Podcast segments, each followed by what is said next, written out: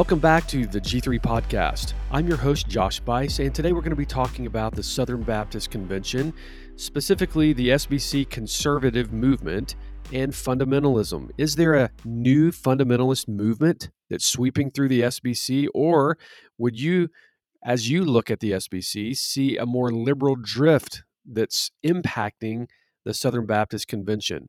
But before we talk about that, we want to talk a little bit about G3 Ministries. We are 90 days out from the 2021 G3 National Conference. We are projected to break another record this year in attendance, breaking the 6,000 mark in attendees. And we're going to have all sorts of things happening around the G3 conference.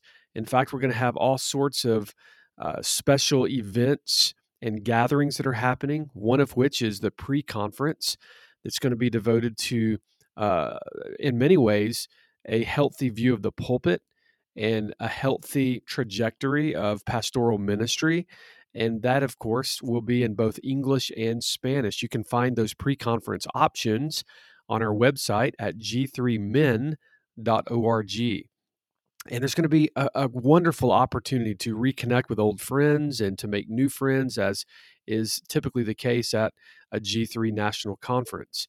And of course, this Christian fellowship follows you beyond the conference and enables you to stay connected throughout the year. And so we want to, of course, make as as much of this opportunity as we're able to as we roll into a national conference like this. Now, we, we also want to remind you of the fact that we are now a biennial conference rotation as far as the national conference is concerned. So that means every two years we will have this national conference in Atlanta.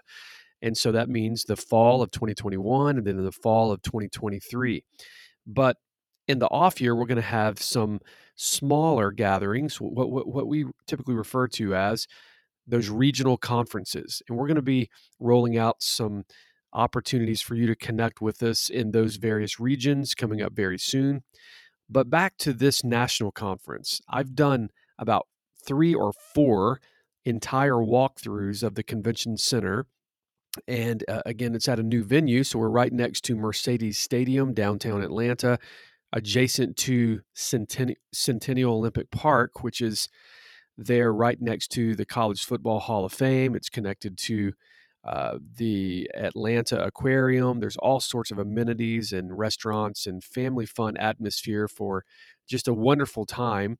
And so, as as many families as continue to come to the G3 National Conference, we want to remind you of the great fall weather and all of the the new opportunities surrounding the G3 National Conference. So make your plans to join us.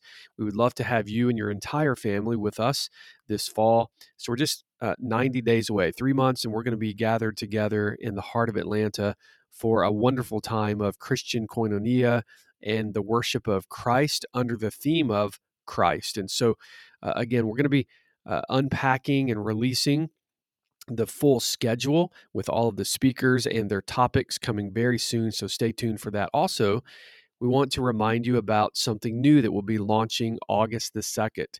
So be looking for the announcements as we prepare to launch our application, official application for the G3 Church Network. Again, suffice it to say, many churches are excited about what we're going to be able to accomplish together in a way that's perhaps not possible through other networks or even those who are and have been a part of the Southern Baptist Convention for a very long time.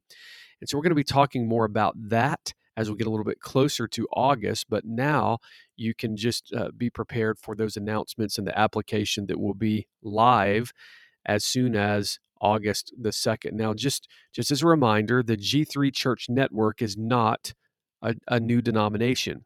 And it's not mutually exclusive in the sense that if you're still going to be a part of the SBC, that you can't be a part of the G3 Church Network. So it's going to allow you to be a part of multiple church networks. We think that being a part of multiple church networks can be a very healthy thing but it will provide you opportunities to engage in partnerships with other churches and, of course, friendships with other pastors. Uh, and then, of course, to provide you with church resources and for you to help us to engage this, what we might call a very shallow evangelicalism today, with great top shelf church resources produced in house here uh, within G3 Ministries, and then providing that with a steady stream to local churches for absolutely free. So, we're going to talk more about that in the days to come, but be looking for that announcement on social media or if you're subscribed to our VIP uh, email list, you'll be getting updates uh, as we move throughout the month of July. But let's talk a little bit about the Southern Baptist Convention. Needless to say, since the convention gathered in Nashville on the second week of June, over the past couple of weeks, the SBC really appears to be something really close to what we might call a dumpster fire. We have seen the election of Ed Litton as the president of the Southern Baptist Convention, which represents some 47,000 churches. And yet, there's great controversy with that election. Uh, again, he co preaches with his wife. Now, he gets a free pass, by the way, because she's not ordained to the office of pastor. So, this is indicative of the ongoing debate and the, the need, really, for more debate on the issue of uh, the the distinction between the office and the function of the office of pastor in the life of the local church. But needless to say, he's very open about this, co-preaching with his wife, and then of course there was a, a bit of a controversy related to a statement that was unorthodox on his church's website related to the doctrine of God, calling the three persons of the Godhead three parts and yet so as that as that continuous um, cycle of of ebb and flow of controversy related to that specific statement. He's addressed it, and then there have been questions that have been asked, and then those questions have not fully been answered. And so again, controversy here. And then now, on top of all of that, he's been accused of plagiarism plagiarizing J.D. Greear's sermon from Romans, and yet he denies the charges of plagiarism. And he and J.D. Greear both have gone on record to explain how this very uncomfortable and awkward moment actually happened with a video that surfaced comparing and contrasting the two sermons. And so it's been it's been a, a very rocky couple of weeks for the Southern Baptist Convention. But back to the convention, when the messengers of the SBC were gathered in Nashville for the very purpose of voting on a new president and to affirm resolutions and to go through a two day business session, you had some controversy there. In fact, throughout the entire SBC convention, every attempt to go on record to publicly condemn critical race theory and intersectionality was dismissed and it, it happened in the resolutions. Now, there were statements that were made by J.D. Greear and others on the platform that denounced and tried to distance the SBC leadership from CRT and intersectionality.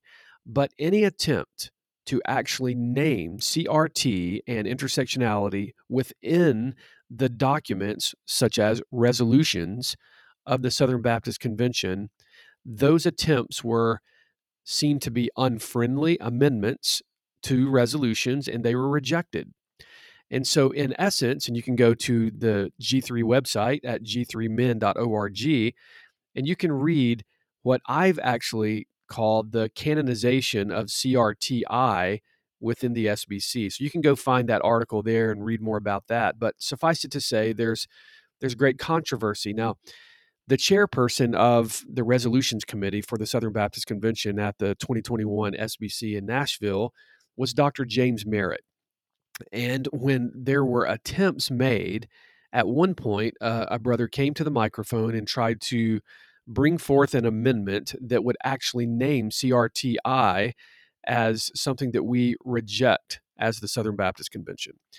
And yet, Merritt went on record to Eh, from the microphone, from the platform, to, in many ways, to demean that man and other messengers that were sympathetic to his desire there that were seated in that hall and, and there were thousands of people who were showing their support for this man's amendment and yet james merritt went on record as stating the following he said if some people were as passionate about the gospel as they are crti we would win the world to jesus tomorrow end quote now he went on to say he had never found CRT in the Bible. So he was sort of stating a case that we don't need to go on record to publicly condemn something that we don't find in the Bible. But we've done that on numerous occasions. We've made resolutions through the years for all sorts of things that can't be specifically spelled out or named in the Bible, but can certainly be connected to what the Bible teaches. And of course, you could see there was an ongoing synchronized effort to distance any attempt to publicly condemn CRT. And so there has been a great loss of trust in the leadership of the Southern Baptist Convention. And this, of course, goes without saying. Men like Russell Moore, who led the ERLC and then just before this convention steps away from his position to take on a new role at Christianity Today.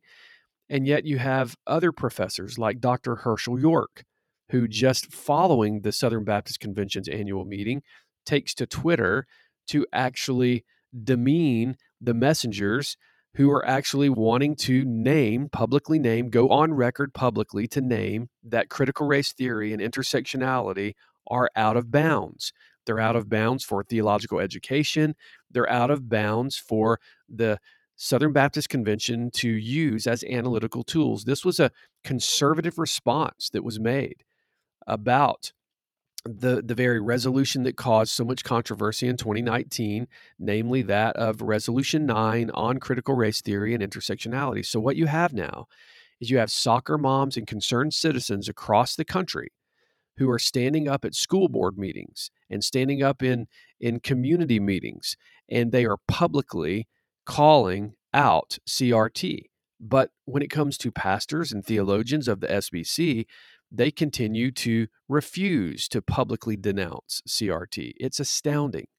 So, with all of the controversy uh, about CRT and intersectionality and the the unwillingness of the leadership of the SBC to actually allow the convention to publicly denounce these ideologies, you have the dean of the School of Theology, Dr. Hershael York, taking to Twitter on June 19th, just a couple of days after the convention, and he tweets the following quote, I heard a group of Jehovah's Witnesses got upset that at their annual meeting, they passed a resolution against pork that did not specifically mention bacon, end quote. Now, what's he doing here? Well, he's obviously uh, talking about the, the desire to amend Resolution 2. Now, Resolution 2 was on the sufficiency of Scripture for race and racial reconciliation. And all throughout this specific resolution, it talked about things that that are connected to critical race theory and intersectionality, but did not actually go on record to publicly denounce CRTI. And in fact, it used uh, ambiguous language such as, quote, any theory or worldview, end quote, but did not specify a specific theory or ideology or worldview. And so, for that reason, uh, Dr. York and others are demeaning the messengers who felt it necessary to specifically name ideologies like CRTI. And so, rather than admitting any fault or failure, the elites within the SBC continue to posture themselves as the true conservatives who are trustworthy leaders and are merely being misrepresented and attacked. Now, if you just look at the headlines, you will find the New York Times refers to those conservatives who showed up to vote for a new president and to stand against ideologies like CRTI. Those conservatives are referred to as ultra conservatives. And so now you have uh, all sorts of attempts by the elites within the SBC to posture themselves as the true conservatives, and this other group is something other than the true conservatives of, say, the Adrian Rogers type. And so there's something other than. And so now we have an article that's been published by Dr. Nathan Finn. He is the provost and dean of the university faculty at North Greenville University. And he wrote an article that was originally published at Baptist 21. And it also appeared as a guest article on Dr. Thomas Kidd's blog at TGC. And the title of this article is Southern Baptist fundamentalism, then and now. And he just sets the foundation and charts the course at the beginning of his article that he's a church historian who is well read and well versed in Baptist history and fundamentalism eh, uh, within evangelicalism and American religious history.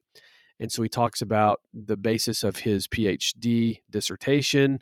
And then he goes on to start talking about the trends that are happening within the current SBC and, uh, of course, wider evangelicalism, but specifically the SBC. And so he makes a couple of statements that I think that we need to address. First of all, he says, as a historian, I define fundamentalism as militant conservative dissent against progressive trends in the church and culture. And he calls it a reactionary posture. And then he goes on and says this one important strand of mid century Baptist fundamentalism found within the SBC was what I call denominational fundamentalism. Now, now that's critically important because what he goes on to, to describe is that of uh, anti convention types from years ago. And he sets the case and makes the case that SBC fundamentalism was a populist movement that deeply distrusted institutions and leaders. So, in other words, there was a great growing distrust of the leadership of the SBC, and these anti convention types, uh, eventually being called fundamentalist would eventually fracture from and they would separate from the SBC. And he, he describes these individuals as being those who were influenced by far right views of American culture. And he, he talked about that. And, and he makes a statement in here. He, he, he talks about the fact that these individuals were actually similar to those who uh, held to a Jim Crow style of racism in the South and an anti Catholic bigotry. Okay. And so as he makes this case, basically he's he's trying to establish this comparison to what he calls this this new type of fundamentalism that's that's crept into the Southern Baptist Convention in our present day. And so as he makes this case, he comes on down eventually and says Many of them seem more like the denominational fundamentalists of the 1950s or 1960s than the resurgent conservatives of the 1980s. Okay, so he makes a clear distinction. The conservatives of today are not like the conservatives of the 80s, namely those who started in 1979 and would be more aligned with that of, say, an Adrian Rogers. He says that today's fundamentalists within the SBC are more like the 1950s and 1960s. Is that really true? If you're a if you're a church historian, you have to deal with facts. And are these individuals, these messengers today, are they really more aligned with right-wing conspiracy theorists that were sympathetic to Jim Crow and and swept to the right with with regard to all sorts of American culture issues? Or are they genuinely concerned SBC messengers who are looking at real problems today and seeing issues that need to be addressed? Which is it? And, and that's a very important question to, to ask, as this article, in many ways, smears Southern Baptist messengers who paid their own way. Many of them paid their own way to go to Nashville to represent local Southern Baptist churches to vote on matters of great concern, namely that of critical race theory and intersectionality, and to vote for a new president who would stand boldly without blushing against that type of teaching. And yet, as you see an article like this, these messengers that I personally talked with, that I knew personally who went to Nashville, many of which went there, paid their own way. In fact, if you want to be technical about it, they paid their own way. And they also paid the way of the elites who actually went on the very penny and the expense of seminaries and SBC institutions. So these conservatives that are called right wing conspiracy theorists and are out of touch with reality by Dr. Nathan Finn not only paid their way, but they paid the way for the elites to go too, because it's their money that pays the salaries and and and actually causes these institutions to continue to move forward. And so, why is it that they came? Well, it's not because they're anti SBC. It's not because they're anti convention fundamentalists like that of the 1950s and 60s. These are the individuals that I believe are, are seeing something of great concern and they want to address it. And so they're, it's not proper to call them or to describe them as anti convention fundamentalists. I think that that's completely inaccurate. And furthermore, it's part of what we would call the Hegelian dialectic. It's a move from thesis to synthesis, and it involves the introduction of chaos, namely that of antithesis. So, this big, massive dumpster fire of chaos, it's really in many ways being used to get us to this synthesis moment. And so, a lot of the elites know exactly what's going on, and they're trying to capitalize on all of this. So, when you see this synchronized effort to respond to the conservatives, by the elites when they're all saying the same thing. Have you ever just paused to think about all of the theologians and all of these individuals within the SBC, all that make up what you might call the top tier elite group of leaders within the SBC? Why is it that not one of them happens to write a well balanced article to critique the concerns that many of the, the conservatives are actually articulating. Why is it why is it that not one of them is actually stepping off to say, I'm actually sympathetic with the concerns of these conservatives, and here's why, and give a good theologically based description and articulation of these issues. Why is it that we're not seeing this? In fact, what we're seeing is we're seeing something else. We're seeing a synchronized response from all fronts, whether it be in a demeaning tweet or whether it be in some sort of an article like Nathan Finn actually pins here. And this is to bring people to embrace what you might call the reasonable Southern Baptist messenger position. So that when you see this, this very organized, synchronized response from every one of the elites, it causes people who are in the middle, who are trying to figure out what in the world is going on, to actually bring them to a place where they say, well, I guess I don't really have to be concerned about that. I mean, I guess it's just a conspiracy theory. And that's what you call the synthesis moment. And that's exactly where these elites are trying to lead the Southern Baptist Convention. Just ignore these people who are standing at microphones and, and sounding the alarm about CRT. Hey, listen, we don't have anything to worry about. We just need to win people to Jesus. And we don't need to worry about that kind of stuff. We can just condemn heresy without naming the heresy. We can just be ambiguous about it.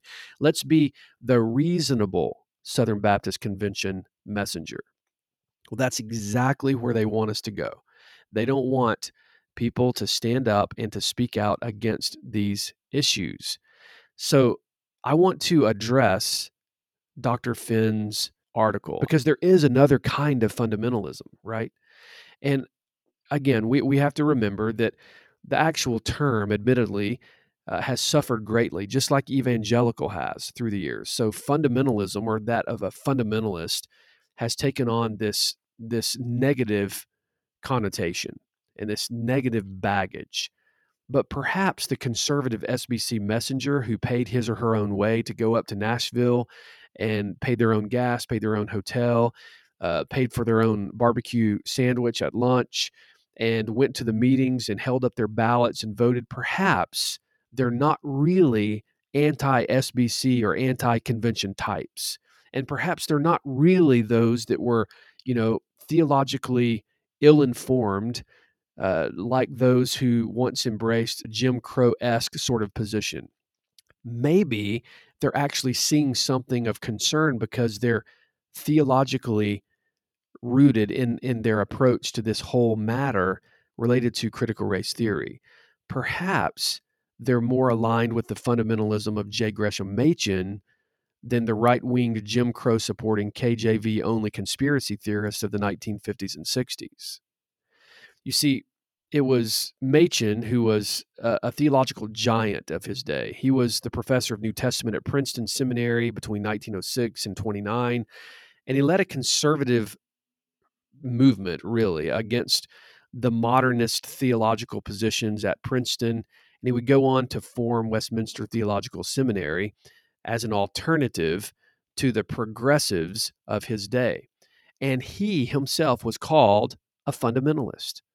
And he was called a fundamentalist during an era when there was a raging controversy between the fundamentalist and the modernist, namely those who were the progressive liberals. And at one point he made the statement. He said, quote, he says, hence I never call myself a fundamentalist. There is indeed no inherent objection to the term, and if the disjunction is between fundamentalism and modernism, then I am willing to call myself a fundamentalist of the most pronounced type. But after all, what I prefer to call myself is not a fundamentalist, but a Calvinist, that is, an adherent of the Reformed faith. End quote. Now, Machen died in 1937. By the 1950s and 60s, even through the 70s and 80s, the term became synonymous with a group of ultra conservative separatists who often embraced skewed views like the King James only position, and they were staunchly Arminian, and they would fight over the length of a woman's dress and might actually be inclined to embrace crazy conspiracy theories. Yes, that is true.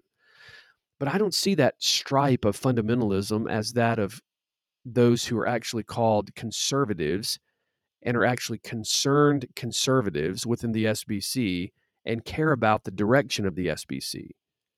These conservatives show up to the convention. These conservatives came to speak at a microphone and to address real issues. They drove long distances on their own dime, sat in uncomfortable chairs in a convention hall for a two day business session known as the Southern Baptist Convention. And yet, there will be people just like Nathan Finn who will take to platforms like the Gospel Coalition to write articles that smear them and try to dismiss their concern. Now, if the SBC will avoid a massive split and splinter moving forward, it will take far more than demeaning professors who tweet and write articles at concerned Southern Baptist messengers. It will take honesty, integrity, and transparency, and a willingness to become a bold conservative convention once more that does not see the passion for the gospel and boldness against heresy as mutually exclusive endeavors. No, in fact, the SBC needs to do both. Needs to be passionate about gospel preaching and missions and church planting, and at the very same time being willing to boldly stand against divisive ideologies just like CRT and intersectionality. So many Southern Baptist messengers who listen to this podcast will remain engaged and work toward that very goal, but others are already gone. Now, there are many lessons to be learned as the pages of history are being written about the SBC, but suffice it to say, one critical lesson to be learned is that God is watching the mantra that was repeated over and over and over from the microphone at the SBC annual meeting in Nashville was that the world is watching. And yes, that is true. The world is watching. And that became abundantly clear when Newsweek and the Washington Post recently wrote articles about the plagiarism controversy in the SBC. The world is watching. But more importantly than the world's attention is the reality that God is watching the SBC. God sees it all. God hears every phone call in private meetings among the elites. God is in every boardroom and every private meeting. He sees every tweet and he sees every article. God sees everything. Proverbs 15:3 says, "The eyes of the Lord are in every place, keeping watch on the evil and the good." So, yes, the debate can continue on what you should call the conservatives within the SBC? Do you want to call them a fundamentalist? Well, if so, define your terms properly. I don't think that the concerned SBC messenger of today is an anti convention messenger. I see those individuals as truly concerned. Will they eventually separate from the SBC? Oh, it's quite possible that they will. But if they do separate, that doesn't mean that they should be maligned or smeared as out of touch or theologically ignorant individuals who are just given over to conspiracy theories. Maybe, just perhaps, those individuals that leave are leaving because they're they're shaking the dust off of their feet because they're done giving money and investing and paying the salaries of professors who would dare to demean them and dare to lead a convention and lead institutions and entities and seminaries and Bible colleges to the left. And so, as we continue to have this conversation, let's do that very thing. Let's have a conversation. But in order to do that, there are many people within the elite tier of the SBC, within evangelicalism, that are going to actually have to engage in that conversation. And so, may God be glorified as we continue to serve and as we continue to preach the glorious gospel of King Jesus. Thank you for joining me for this edition of the G3 podcast. You can find out more information about the G3 National Conference at our website at g3min.org. You can also find out more about this podcast and see all of the archives at our website. You can look for registration opportunities for our pre conference for the G3 National Conference at g3min.org and also keep an eye out for the upcoming announcement about the G3 Church Network coming very soon. May God bless you. Have a wonderful week, and we'll see you next week on the G3 Podcast.